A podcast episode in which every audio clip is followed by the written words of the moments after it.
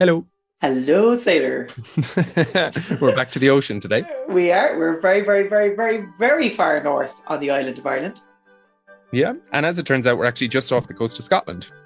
Wow. Someplace. Where are we? We are um, six miles off Ballycastle and 17 or 18 miles from the Mull of Kintyre. Okay, so that voice you just heard is of Kate Burns, and she's on Rathlin Island. The island is um, about eight, mi- eight miles long, but shaped like a boot and not a mile wide in any one place. She is the lady behind Islander Rathlin Kelp, which is one of two of Ireland's only commercial kelp farms. Now, she both seeds, farms, processes, and sells kelp products for food service. And she is such a busy lady. I mean, she completely debunks that vision of island life being relaxed and slow paced because for her, she was up to 90. Mm, yeah, yeah. She's super busy. I mean, she runs the lab, she manages the, fish, the fishing boats, she runs her production facility, and they also market the brand of Islander Rathlin Kelp. Yeah, but before we get into that, we should actually find out what exactly is kelp because there are many seaweeds out there. So, what is it and why is it different? And kelp is very often, if there's like a low tide and you see these kind of big brown stalks and what look like leaves um, uh, um, above the, the water, that is kelp. Um, But kelp comes in, there's a number of species because, so for example, the sea spaghetti that sometimes you get the long stringy stuff, um, Mm. that's the kelp as well. Um, uh, so we have, I mean, we have four main kelps. We have the sea spaghetti. We have the kelp, which is most common, which is the stuff you'll see, as I say, with its kind of big leaves and fronds sticking above the surface. Um, uh, and then we have Alaria, and Alaria doesn't grow much down the east coast because it's a subarctic species, but it grows um, uh, particularly in the west and in the north coast. Alaria is Atlantic wakame, and everybody, of course, has heard of wakame in the food world. Mhm. Um, so uh, uh, Alaria grows well. It's a subarctic species, so it likes cold water. It likes rough ground. That's hence it doesn't really grow in the Irish Sea. And then we have sugar kelp, Saccharina latissima, um, and uh, that would again be one of the most uh, popular kelp kelps for farming. So um, and and yeah. you guys just farm one type of kelp or, or we Multiple. farm Laminaria digitata, the big one that you'll see with Yes. its head poking above the water, and we farm sugar kelp. And they're, they're both for two different types of two different types of product, a food product. Okay. So um,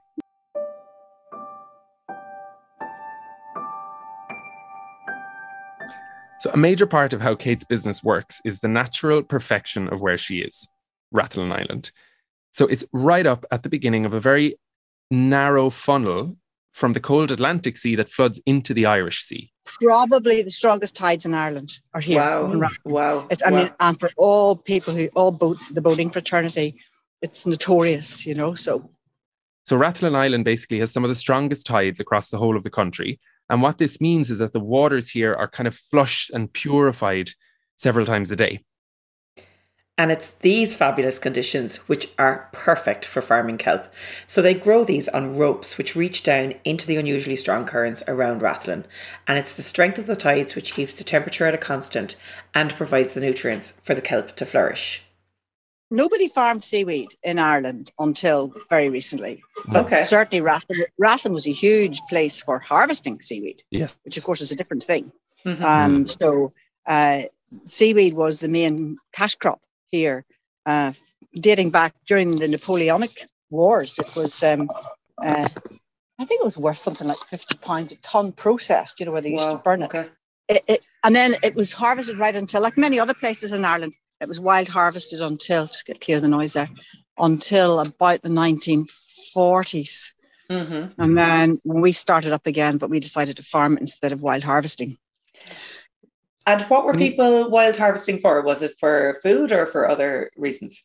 No, I mean they always eat the seaweed here, like everywhere else in Ireland. You know, Mhm. Ireland has always has always eaten. Uh, coastal people have always eaten seaweed. Okay. Um, what were they doing uh, it for? They, they, it, they gathered it and then they dried it, and you'll have seen, you know, the way the seaweed is dried along the coast, still in parts of Ireland. They dried it, and they had these kelp kilns around the shore. So they, after it was dried, they would burn it for about. They'd burn it for about um, thirty-six hours in these kilns, Mhm. and after 36 hours it goes through like a it goes through a, ch- a chemical change and, and it starts starts to become liquid Mm-hmm. And that was then um, they take the baffle wall out of the end of the kiln, and it would it would run. Would say the kelp kiln would run, and what flowed out of it then solidified into these kind of white blocks that looked like marble, but were kind of okay. a bit softer. Okay. Um, and that was used then for the production of glass, soap, iodine, and indeed the early the early chemical industry. I mean, the reason it was so valuable during the Napoleonic Wars was that iodine really was the only effective treatment um, uh, for infection um, until recent times, and okay. so it was always it was always used in the battlefield. Yeah. Okay. Was always a market for it in that way. So um, the landlord owned the shore and all the kelp and therefore owned all everything that was harvested. But that's what was used to pay the rent. Okay wow was, that's was, fascinating. Was and today like mm. seaweed is used in so many different things like cosmetics and uh, i suppose obviously yeah, as, as, a yeah. as an as an edible food as well. Like what other uh, things are seaweed used for today yeah, so obviously we we uh, we produce food, and that's important actually that we produce food um, in terms of the value and the cost of mm. farming, and it being if you like a different model to a, a rough wild harvested product. Yeah, it, it's used for animal feed, and there's this interest in it being. Um, you know, a, a, re- a, reducer of methane. And indeed, some work by Queen's University and Teagasc have okay. just got some really interesting results for kelp in animal feed and methane reduction. Um, so that's obviously one thing. And the other thing is that people don't pay any heed to, which is really important, is that it is proven, and this is proven, that it reduces the need for antibiotics in oh, livestock okay. where there's where there's a risk of infection. Now, antibiotics in animal in in the food chain is one of the huge problems in terms of human health mm-hmm. because we're all getting antibiotics through meat and milk and so on mm-hmm. um, from from from the industry, which is which is a big part of the problem. So, um, in terms of uh, you know resistance to antibiotics, um, so there is the kind of animal feed side of it in terms of both the methane reduction, the carbon reduction, and, mm. and then I suppose if you're thinking about the antibiotics, you know, the biodiversity and human health side. Then as well, um, uh, it can be used obviously as a fertilizer, and everybody mm-hmm. knows that. That's well known. Uh, uh, the, the, it makes a great biofuel because it, it, it decomposes in a very consistent in a very consistent way. Mm. Um, so mm. yeah, so it's ba- ba- and and Queens and NUIG um, were part of a big European project a number of years ago. The problem was that they, for them, when they looked at the economics of farming it, mm-hmm. it didn't stack up to farm it as a as a as an energy producing sure. product. Okay. So okay. Um, yeah, and then of course there's the cosmetic side, and there is the food side. Mm-hmm. Um, so uh, it's kind of, um, and then of course there's it's valuable just as a carbon sink in itself. And mm-hmm. although there's no carbon credits for it yet, if that could be established, it would be a bit of a game changer for the industry in Ireland. You know, we would love, for example, to um, to have you know biodegradable nets and yes. go out and, and reseed areas that where kelp has been usually trawled uh, uh, you know, destroyed, and then those kelp beds were all destroyed. And I, um, I've I, I've heard that kelp compared to other other vegetables is much higher in a lot of kind of different aspects, like nutrients, like ca- calcium and iron, for example. Yes, that's right. So it's very high in calcium and iron. It's it can be high in protein. Its protein value varies anywhere between two percent to sixteen percent. Whoa. And so um, that's an interesting one because you know again more research is needed to find out when at what stage has it has it uh, the most protein. Um, it's also high in magnesium and zinc. Mm-hmm. Um, uh, and uh, you know the other side of it is actually high in all the metals. Okay. Um, and so that is a you know that can be an issue. That may be an issue for the future of it as a foodstuff. Uh, mm-hmm. We cook kelp. It helps reduce the, the metal content. Mm-hmm. Um, and then, of course, it's high in iodine, and iodine's good for you in quantities that are. Yes. Yeah. You yeah, know, so yeah. you know, that's another challenge for the industry is is making sure that iodine levels are good. are. Mm-hmm.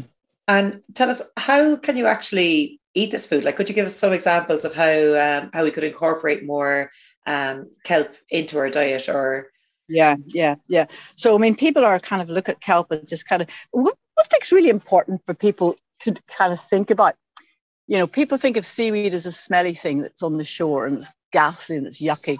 You know, I always say to people, if you, you know, if you dump several tons of carrots or onions on a beach, and left them to rot. The, Yeah. the, the every bit bit as smelly as Mm. kelp is. The only reason that kelp is viewed as stinky and smelly is well, a that kelp is dead, and because it's a it's a it's a it's it's it's rotting like anything that would rot. Yeah, you're looking at a compost heap, basically. You're looking at a compost he- heap on a beach, Mm. uh, Mm. and that's why it seems smelly. When it's when it's taken straight from where it's growing, whether that's as a, a wild product on the ropes on the rocks, or whether that's from ropes, it has um. Uh, it- it, it's a it's a much kind of finer, you know, lovely, pristine, clean smelling product. Mm. And here, here, here's the thing: it is not nearly as salty as dulse.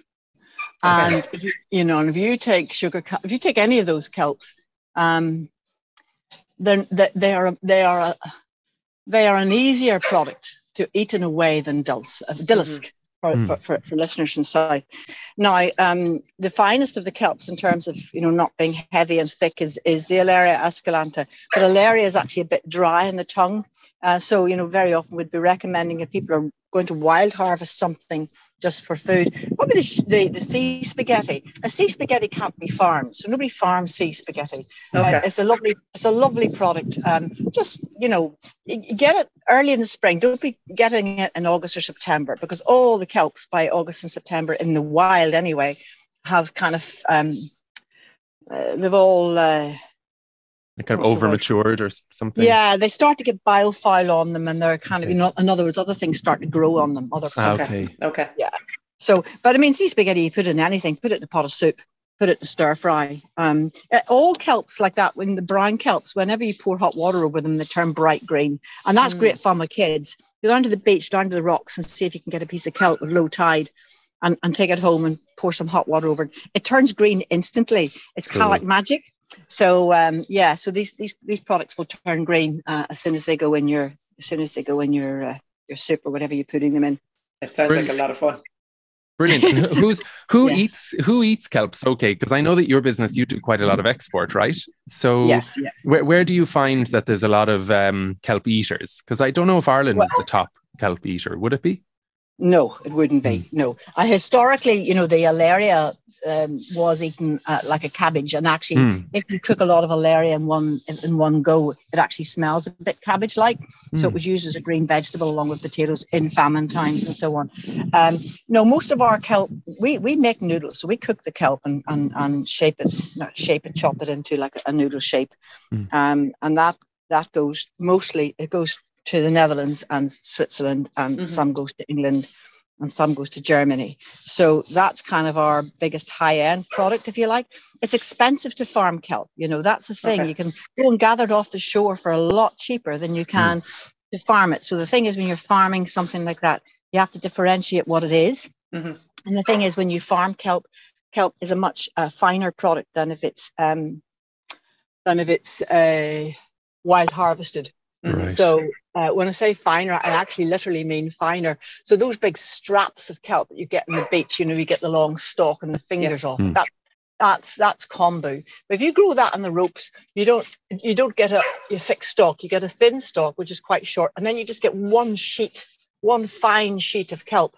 You don't Okay. get lots of fingers of kelp, and it's because whenever kelp is growing in the rocks, it um, the action forces it to um, uh, to grow in that way.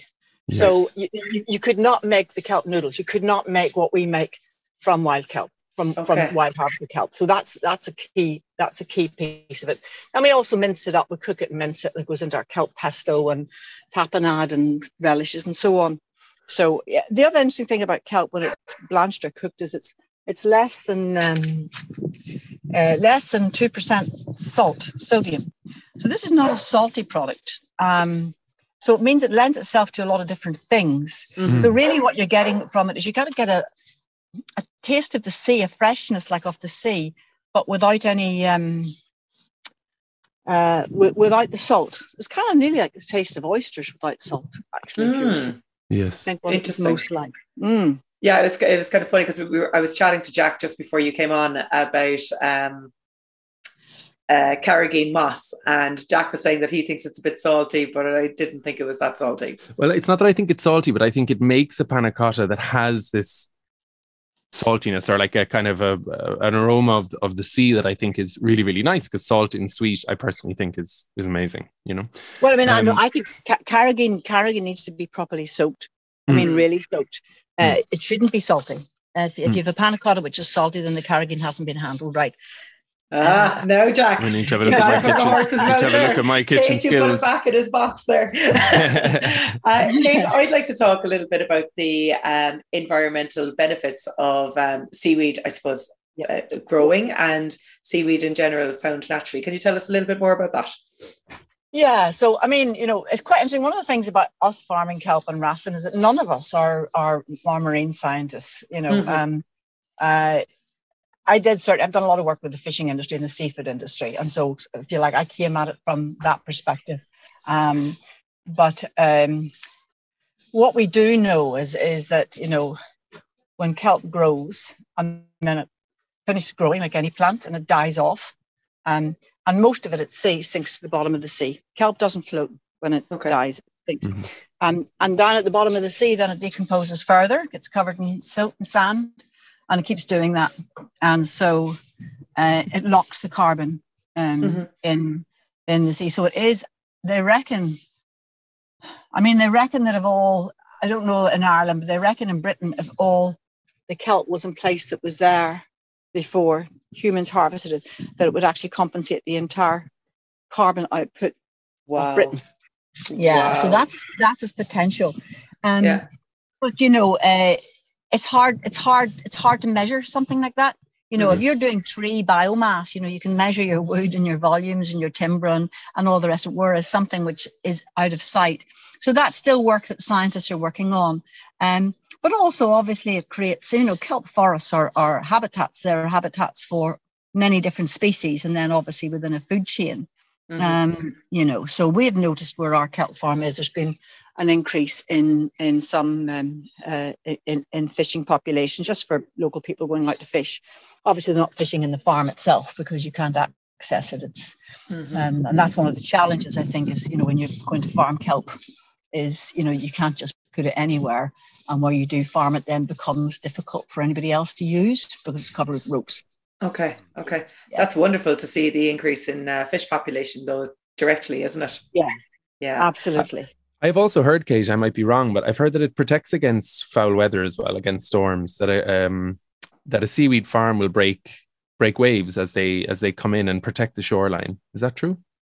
Yeah, I think it's an interesting one. Now, you know, we we've never, you know, obviously where our kelp farm is, we're not particularly concerned with the shoreline because you couldn't get to it anyway. It's the bottom of cliffs. Mm-hmm. Um, uh, but it's an interesting, interesting one that, and I think it's probably true.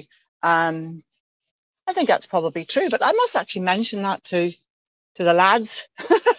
but I, I where I heard it from was that there was someone through I think it was a podcast I listened to actually um, about somewhere up near Boston, and it was during one of these hurricanes that came in, and there was a particular stretch of coastline that had a, a big kelp farm on it, and that part of the coastline suffered way less damage than everywhere on either side of it.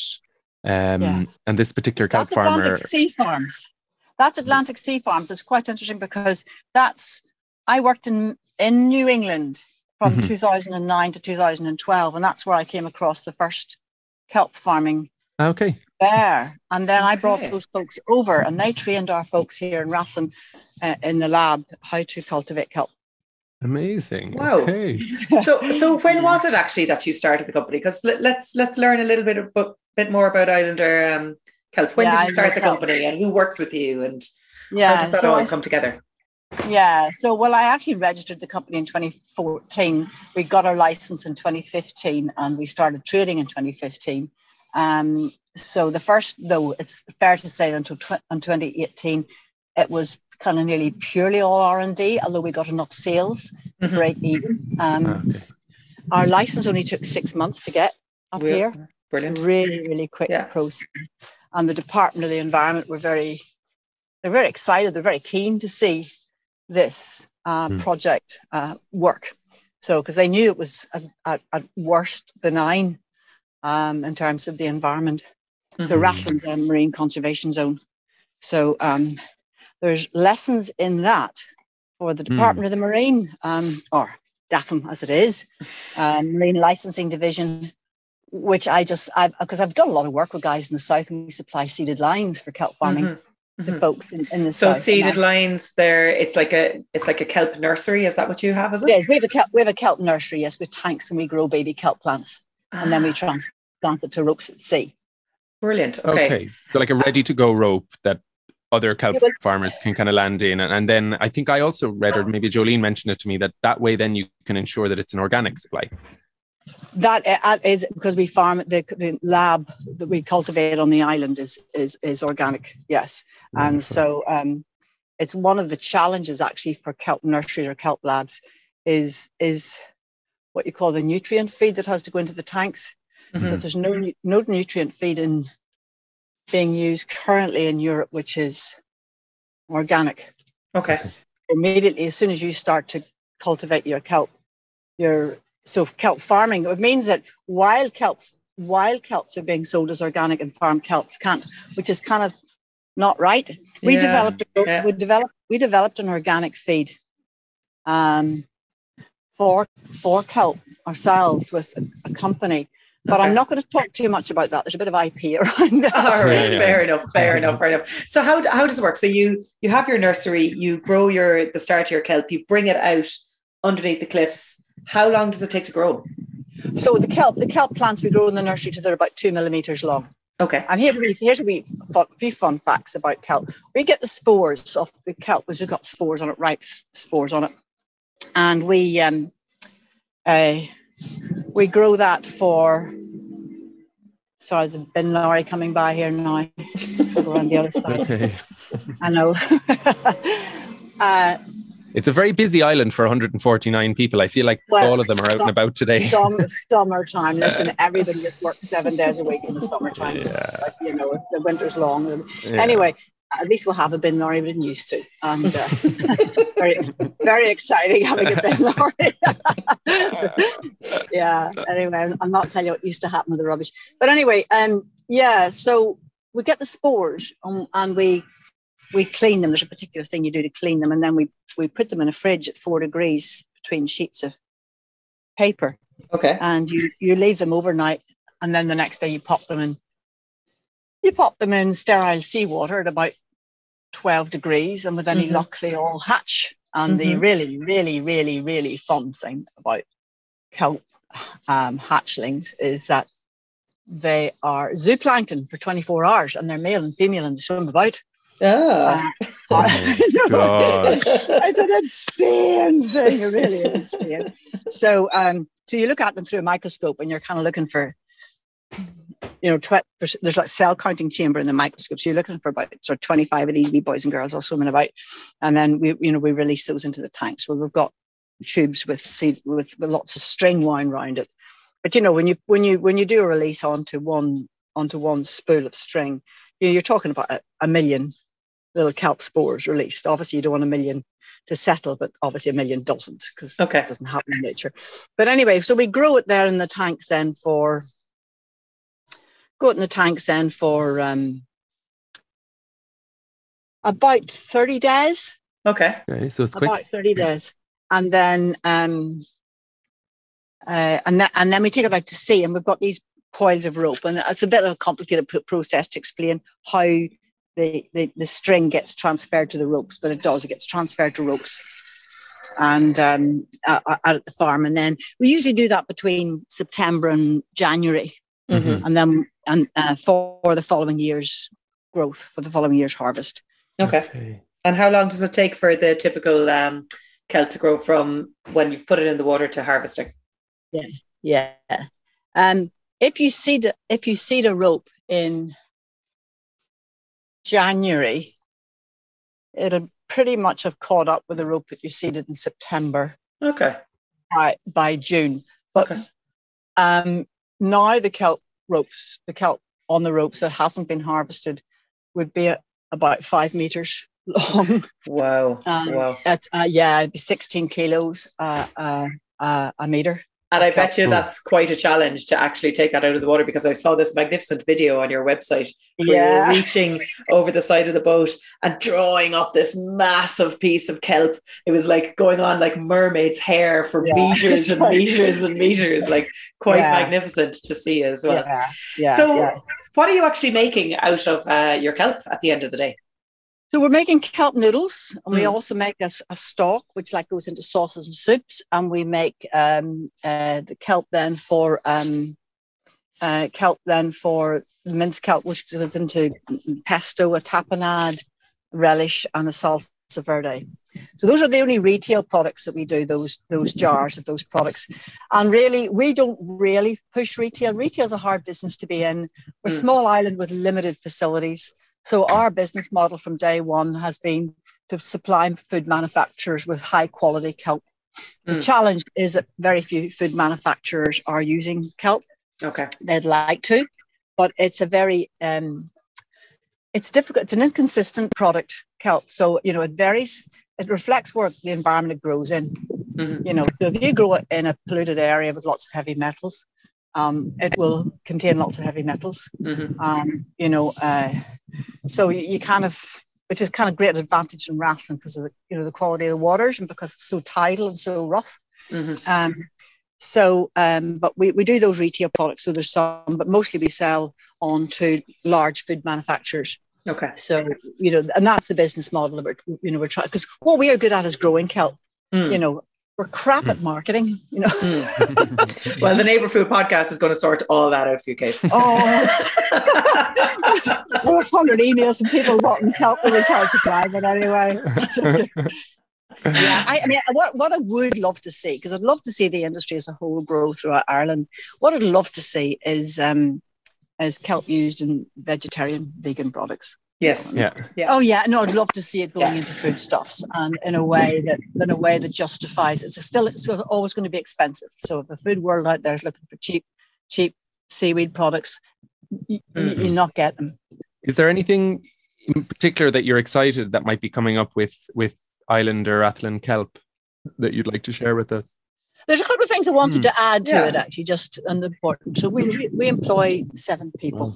Um, yeah, so I mean, and and we employ them all year round, although in winter um, it tends to be reduced days and so on. So we're trying to make this a profession. We're not into bringing in cheap labor mm-hmm. to do the processing. You know, the processing, the processing takes time mm-hmm. and it costs money, and that's mm-hmm. just that. And the idea that you know to drive down the price of food, we pay people less mm-hmm. and bring in cheap labor is mm-hmm. abhorrent to us. And you know, we think that endless push to drive down food, mostly driven by supermarkets and competition yeah. with each other, has been mm-hmm. hugely destructive, hugely destructive, uh, you know, to agriculture and, and, and in many ways, you know, the environment and so on. We also are com- convinced that marine innovation is not just for Siemens and wind power, which is all wonderful stuff, and we're all hugely supportive of it. But you know, marine innovation needs to be relevant to small mm-hmm. local communities. So we need to find ways. I mean, an algae, seaweeds mm-hmm. is the obvious one. So I just do want to say that that, um, but you know, all the money that's been spent on research, seaweed research, and there's virtually nothing been spent on helping us, mm-hmm. the industry, get it to market. Uh, get it to market. Yeah. And it's and so it's, important. It's, yeah, and just because, yeah, there's not nothing has come through, north or south, to really to really help shift the dial in that. You know, we're on our own. And so, you know, there's us like running a lab, running boats or sorting mm-hmm. stuff at sea, um, uh, trying to process and pack, run a business. And on top of that, we're supposed to get out yeah. into the marketplace.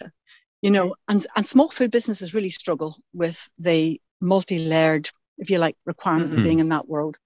So Mm-hmm. Interesting point to leave it on, anyway. Kate. And um, yeah, and I think it's not the first time I've heard it from from anyone who's doing something a little bit Definitely off the wall. Not, in, no. in yeah, yeah, yeah, yeah. So that's it from this week's Neighbour Food podcast. We hope you've enjoyed our conversation with Islander Kelp, and you can find out more at islanderkelp.com. I'm Jolene Cronin, and I'm Jack Crotty, and uh, yeah, this is the Neighbour Food podcast. Thank you so much for listening. If you could help us by giving us a review for this podcast wherever you listen to it or sharing the podcast out yourself to help us get more listeners. It's actually amazing. We, we have a lot more listeners than we thought we would have had, no? and we love getting feedback. So thank you to all the people who sent us DMs and emails. Write us a review. We'd be delighted to hear from you. Until next time. Bye bye. Bye.